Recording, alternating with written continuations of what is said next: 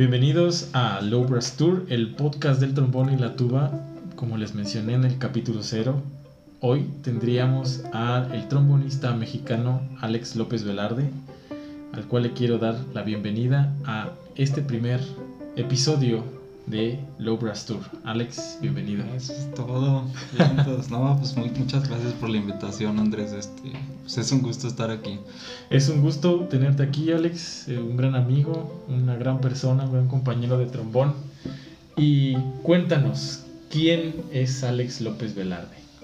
Bueno, pues eso es, es una pregunta yo creo que muy difícil, que siempre estoy tratando de, de responder a lo mejor pero, pues más allá de un trombonista, este, pues trato eh, de ser una, persona con, mi familia, con mi novia, con mis amigos. Entonces, pues es algo que por un tiempo como que dejé de lado, dejé de lado mi, mi lado personal y ahora este, estoy tratando de reencontrarme. Eso ha de ser difícil después de haber eh, empezado una trayectoria artística, pues yo creo que muy joven. ¿A los cuántos años comenzaste el camino de, la música? La música eh, siempre estuvo como que cerca en mi casa. Eh, nunca fue la idea dedicarme a la música, pero sí era la, era la idea de mis papás como involucrarme en actividades extraescolares como artísticas o deportivas que pues contribuyeran a mi formación, Y entonces pues la música siempre estuvo ahí, desde niño mi papá nos llevaba a los conciertos de la sinfónica, escuchábamos algunas obras de, los, de los grandes compositores como Mozart o Beethoven, Y porque a él le gustaba mucho, ¿no? La, la música clásica siempre le ha gustado la música clásica y pues este, decidió meternos a clases de piano, porque había un piano en la casa que era herencia de mi, de mi, de mi bisabuela, de mi abuela más bien. Y pues ese tipo de cosas como que nos fueron llevando por un camino este, desde niños, pero nunca fue la idea dedicarme a la música. Hasta el último año, o sea, un año antes de, de empezar mi carrera este, de la licenciatura en música fue que me decidí realmente estudiar música. ¿Cómo fue que llegaste al trombón?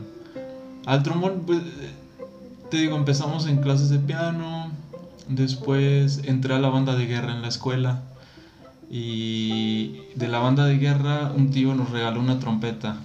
Porque yo y, y mi hermano y yo, Aarón, este, estuvimos en la banda de guerra y mi tío tenía una trompeta que ya no usaba, que alguna vez estudió un poco, y es mi tío abuelo Jorge.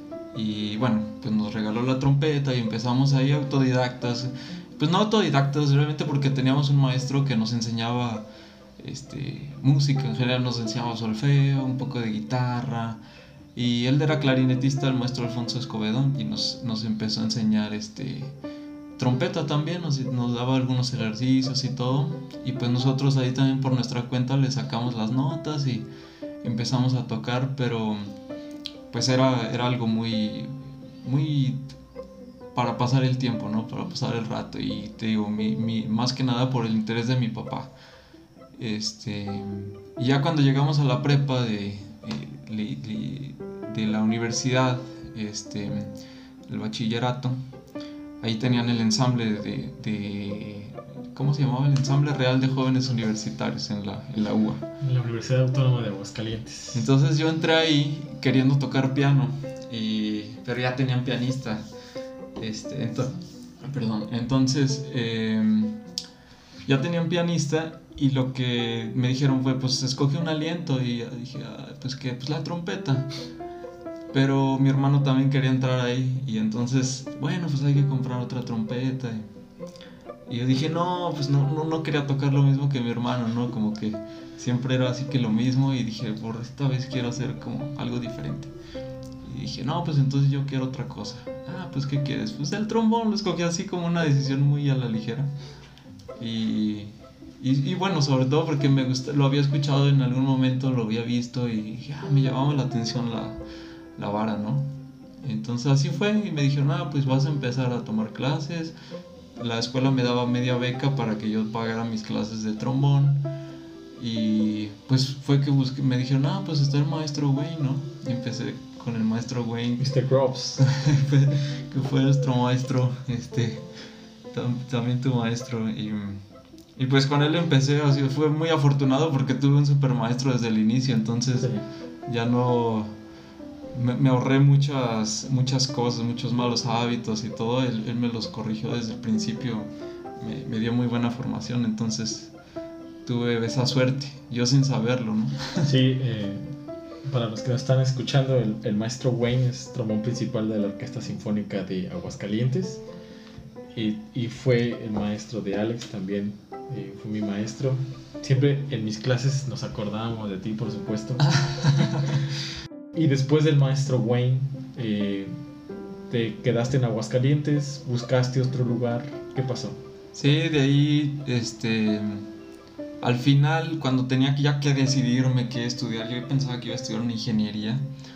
Y fue mi papá el que me hizo ver que, pues realmente mi tiempo libre lo pasaba este, o jugando fútbol o tocando, ensayando con él. Teníamos un sexteto, el sexteto con fuego.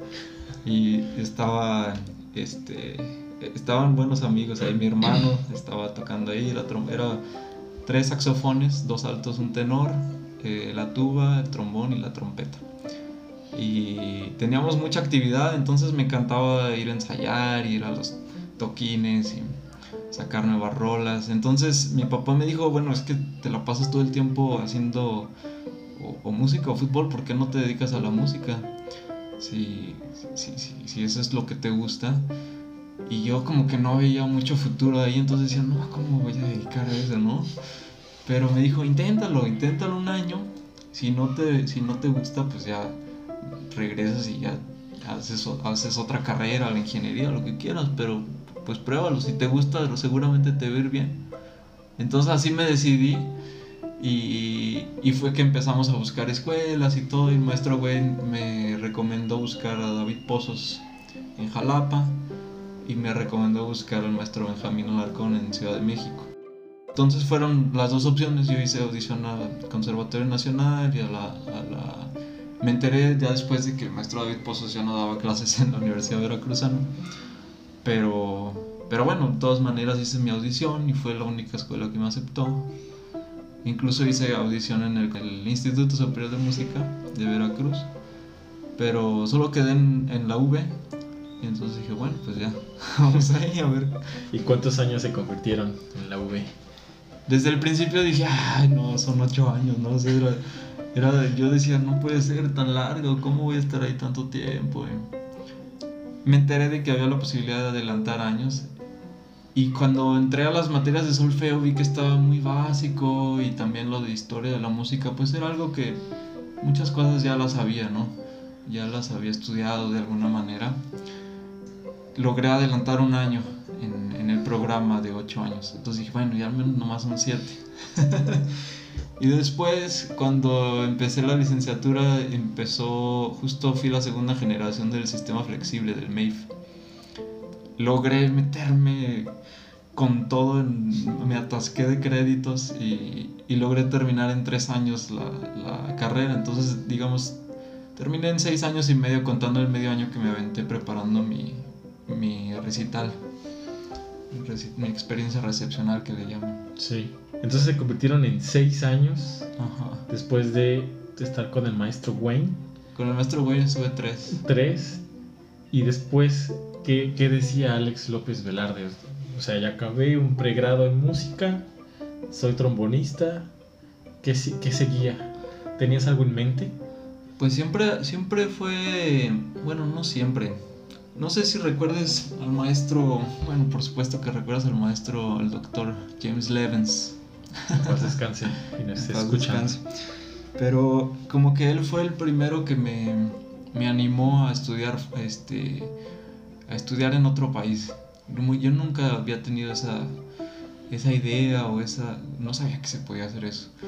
Y cuando tomé una masterclass con él fue como, wow, o sea, él da clases en una escuela en Canadá y, y fue que me animó, me dijo, oye, ¿por qué no vas a, a la Universidad de Laval a, a, estudiar conmigo? Y entonces fue que empecé a tener esa idea y empecé a investigar, empecé a, a, intentar este, lograr, ¿no? Y como que se fue convirtiendo en un objetivo, en un sueño que tuve. Y me di cuenta que era muy difícil y siempre lo tuve en mente, empecé a prepararme para lograr eso. Traté de terminar primero mi, carrera y después empecé, dije, a lo mejor esto es, no es para la licenciatura, pero tal vez un posgrado este, sería bueno eh, lograr eso, ¿no? Vivir en otro país y todo. Incluso logré este, vivir en, otro país antes de terminar. Ahora que lo, que lo mencionas, me, me fui un, un, semestre de intercambio a, a Estados Unidos. Entonces estuve en la, en la Universidad de Bowling Green, en Ohio, un semestre. Y fue una experiencia padrísima, así. Pero bueno, obviamente para, para lograr ese intercambio fue mucha preparación, mucho, mucho trabajo. Y dije, no, definitivamente tengo que lanzarme a, un, a una maestría más adelante. Y, y, creo que has mencionado algo, y para todos los que están escuchando, los jóvenes más jóvenes que nosotros trombonistas y los que no también, que hay procesos que cumplir, ¿no? A veces uno tiene sueños. Yo les puedo compartir que cuando fui alumno de Faustino Díaz, y le decía, es que yo me quiero ir a Suiza a estudiar donde tú estudias. Me dijo, eh, no, no puedes. Tienes que llevar un proceso, crecer, tener experiencia y después aspirar a algo más, ¿no? Y creo que lo que tú hiciste fue muy acertado.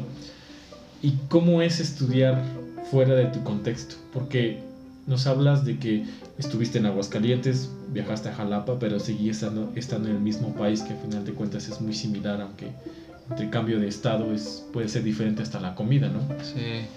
Pero ya fuera de tu país, ¿qué pasó por ejemplo en Ohio? Es una experiencia que a mí me, me, me encantó cuando me fui a Ohio y que quería re, como que revivir o vivir más eh, intensamente por más tiempo y entonces fue lo que me mantuvo como después de que regresé de, de, de Ohio, estuve dos años viviendo todavía en México y, y, luego me volví a ir a la maestría. Pero fue, fueron esas ganas de querer volver a vivir todas esas cosas, a lo mejor no tanto eh, dentro de la música, sino que fuera, ¿no? Culturales, como, son como retos que, que uno quiere experimentar. Claro. Sí, sí, por supuesto. Yo también he tenido la misma experiencia. Claro que creces como persona y es lo que con lo que comenzaste. Reencontrarte como persona es difícil a veces, ¿no? Eh, llegas, a, llegas entonces a Jalapa, egresas. ¿Cómo te va Nuevo México? Y técnicamente, ¿qué cambia para ti, Alex? O sea, aquí aprendes unas cosas técnicamente, llegas a otro lugar, otro país, otras costumbres y técnicamente qué aprendes en el trombón? Mm, buena pregunta. Sí, fíjate, después de... Yo creo que, bueno, tuve la suerte de que mis maestros, incluso aquí en México, siempre han sido americanos. En la universidad, en, bueno, maestro Wayne es de California y, y en, aquí en la Universidad Veracruzana, este, tuve la suerte de estar con el maestro John Stringer, que él es de, del estado de Nueva York. Entonces ellos dos tienen la, la escuela americana de trombón. Me voy a Ohio y estudio con Garth Simmons, eh, que es principal en Toledo Symphony. Y igual es la escuela americana, el estudio Nisman. Y entonces tiene, tienen esa, esa escuela que, que realmente no me, no me hicieron cambiar gran cosa en mi manera de tocar. Simplemente fue como una buena, como una continuación de lo que ya venía haciendo. Yo creo que tuve mucha suerte también de que justo regresando de, de Ohio, eh, gané la audición para tocar en la Filarmónica 5 de mayo. Y entonces ahí maduré muchísimo, maduré muchas cosas, tuve tiempo de, sentarme realmente y todo lo que me habían dicho que hiciera, como que tuve tiempo de por fin de, realmente hacerlo más de conciencia, de analizar lo que estaba haciendo y además de aprender repertorio. Entonces todo eso yo creo que me ayudaron esos dos años para madurar muchas cosas. Y cuando llego a Nuevo México me sentía ya muy seguro en muchos aspectos. Y empiezo, empiezo a estudiar con el, maestro, con el Dr. Buckles, Christopher Buckles. Es, un, es una eminencia el, maestro, es, es, una persona muy, muy, muy preparada, con mucho conocimiento que me... Y, es muy analítico, entonces me hacía este, analizar muy bien lo que estaba haciendo. Eh, sobre todo mm, cuestiones de la técnica de vara, este, logré avanzar muchísimo en eso, que no lo había realmente eh, puesto mucha atención anteriormente. Eh, mi sonido también fue algo, algo que obviamente como instrumentos de metal, o sea, es algo que vamos a trabajar toda la vida, ¿no? Sí. Pero con él yo creo que avancé muchísimo, muchísimo en mi sonido, además de que tuve la suerte de cambiar de, instrumento durante ese periodo. Entonces yo creo que regresando de, Nuevo México mi sonido era muy, muy distinto al sonido que, que tenía cuando terminé la carrera en, en, la UB. ¿Qué has reflexionado respecto a la situación artística del trombón en México? Yo, es, es buena pregunta. Yo creo que las redes sociales han ayudado también muchísimo en todo, en, en, todo el campo de la música, ¿no? Pero específicamente en el trombón, hablando de trombón, yo creo que ha habido un avance muy, muy notorio en los últimos 5 o 10 años. Antes no había tanta información, tanto contacto entre los trombonistas de México, ahora hay un poco más. Sin embargo, a comparación con un país como Estados Unidos, que tiene una infraestructura social, al menos en, el mundo del trombón, es, es sí nos falta todavía mucho, eh, mucha unión sobre todo. Como que cada quien, siento que en México estamos avanzando muy bien, pero todavía no logramos unificarnos. Y estamos haciendo, lográndolo poco a poco, pero, pero todavía nos falta eso, como que jalar todos parejo, como que una misma dirección y como que una persona hace una cosa aquí, otra acá, pero no realmente todos estamos bien enfocados o hay una, una eh, como una sociedad más, más unida de trombonistas, ¿no? Yo creo que es lo que haría falta para como que dar el siguiente paso en México. Sin embargo, yo creo que el avance ha sido muy grande de los últimos 10 años. Yo ya aún recuerdo cuando comenzaba a tocar trombón no encontraba ningún trombonista lejos de Córdoba, Veracruz. Sí. Era lo que tenía a la mano. Sí, sí, sí. Y ahora, eh, como dice, las redes sociales han sido algo que nos ha beneficiado, pero yo también comparto contigo que cada quien creo que hace cosas buenas a su manera, pero muy individual. Eh, y bueno, lo pudimos vivir juntos en el International Trombone Festival en Estados Unidos. Sí, qué bueno, qué bueno. Qué una super experiencia a todos los trombonistas mexicanos eh, hoy latinos. Los invitamos a que la vivan, vale la pena esa inversión en su vida profesional porque se van a dar cuenta quizás de lo que estamos hablando, ¿no? Sí, sí eso, ¿quién estábamos? Estábamos... Estaba Martín, Jesús Martín, el trombón principal de ahora Filarmónica del Río. Estaba Alejandro Chopancito, trombón segundo de la Filarmónica de la UNAM. Ajá, Luz Elena. Luz Elena, eh, una maestra de trombón aquí en Jalapa. Yo en ese momento estaba en Filarmónica de Jalisco y tú estabas en Filarmónica 5 de mayo. Nos encontramos justamente en Juilliard y fuimos por una hamburguesa el primer día. Pero creo que esas experiencias eh, deben de nutrir a la sociedad trombonística eh, a, la, que pertenecemos, ¿no? Sí.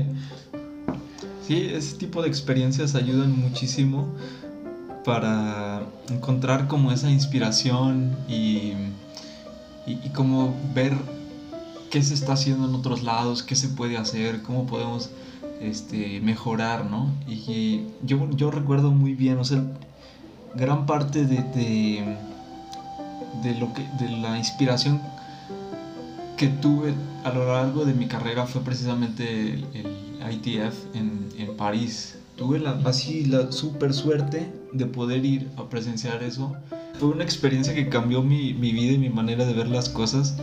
Tuve así la super suerte de poder ir a, a, a presenciar ese, ese, festival, el Festival Internacional de Trombón. Y, y, no, o sea, después de eso ya no veía las cosas igual. Fue como empezar, cada cosa que hacía la, trataba de relacionarla con lo que había visto, con alguna experiencia que tuve durante ese viaje. Y creo que esto ha influido mucho también en tu, en tu preparación profesional, porque te enfocas. Tiene, tiene mucho, mucho sentido eso, porque a veces queremos impresionar en vez de simplemente hacerlo. A veces se nos olvida el por qué hacemos las cosas. Y queremos hacerlas para llenar ciertas este, inseguridades que tenemos sobre nosotros mismos o mm, como que otras razones por las que realmente escogimos esta carrera, ¿no? Y es cuando empezamos a perder el rumbo, al menos en mi, en mi opinión. Y bueno, para, para, cerrar el primer capítulo de Low Tour, ¿qué les puedes recomendar a quienes nos escuchan, que están en procesos de formación, a los que ya están profesionalmente activos? La técnica es importante, pero no más que la música. Entonces yo creo que yo soy muy de la filosofía de Arnold Jacobs, en la que realmente pues la idea es enfocarse en, la, en la, canción, ¿no? en la música, en, en, fluir y no tanto en cómo lo haces. Entonces tal vez mi, mi consejo podría ser ese, eh, no enfocarse en la técnica, enfocarse en la música y muchas cosas técnicas se van a arreglar solitas. De tomar el flow ¿no? sí. en Estados Unidos. Pues bueno, ¿algo más Alex? Pues no, pues muchas gracias por estar aquí, por la oportunidad y, y pues muchas gracias a todos los que nos están escuchando. Este, ojalá que pues, les haya gustado esta, esta charla que tuvimos y pues nada, pues. El primer capítulo de Low Brass Tour con los comerciales de Don Vic, que es el señor que está martillando. y bueno, pues eh, muchas gracias a todas las personas que nos escuchan. Esto fue Low Brass Tour, el primer capítulo, el podcast del trombón y la tuba. Alex, otra vez, muchas gracias. Ale nos, nos vino a dar la patada, ¿cómo se dice? La patada de inicio. La patada inicial. La patada inicial para el Tour. Con esta empezamos y muchas gracias. Nos escuchamos la próxima semana.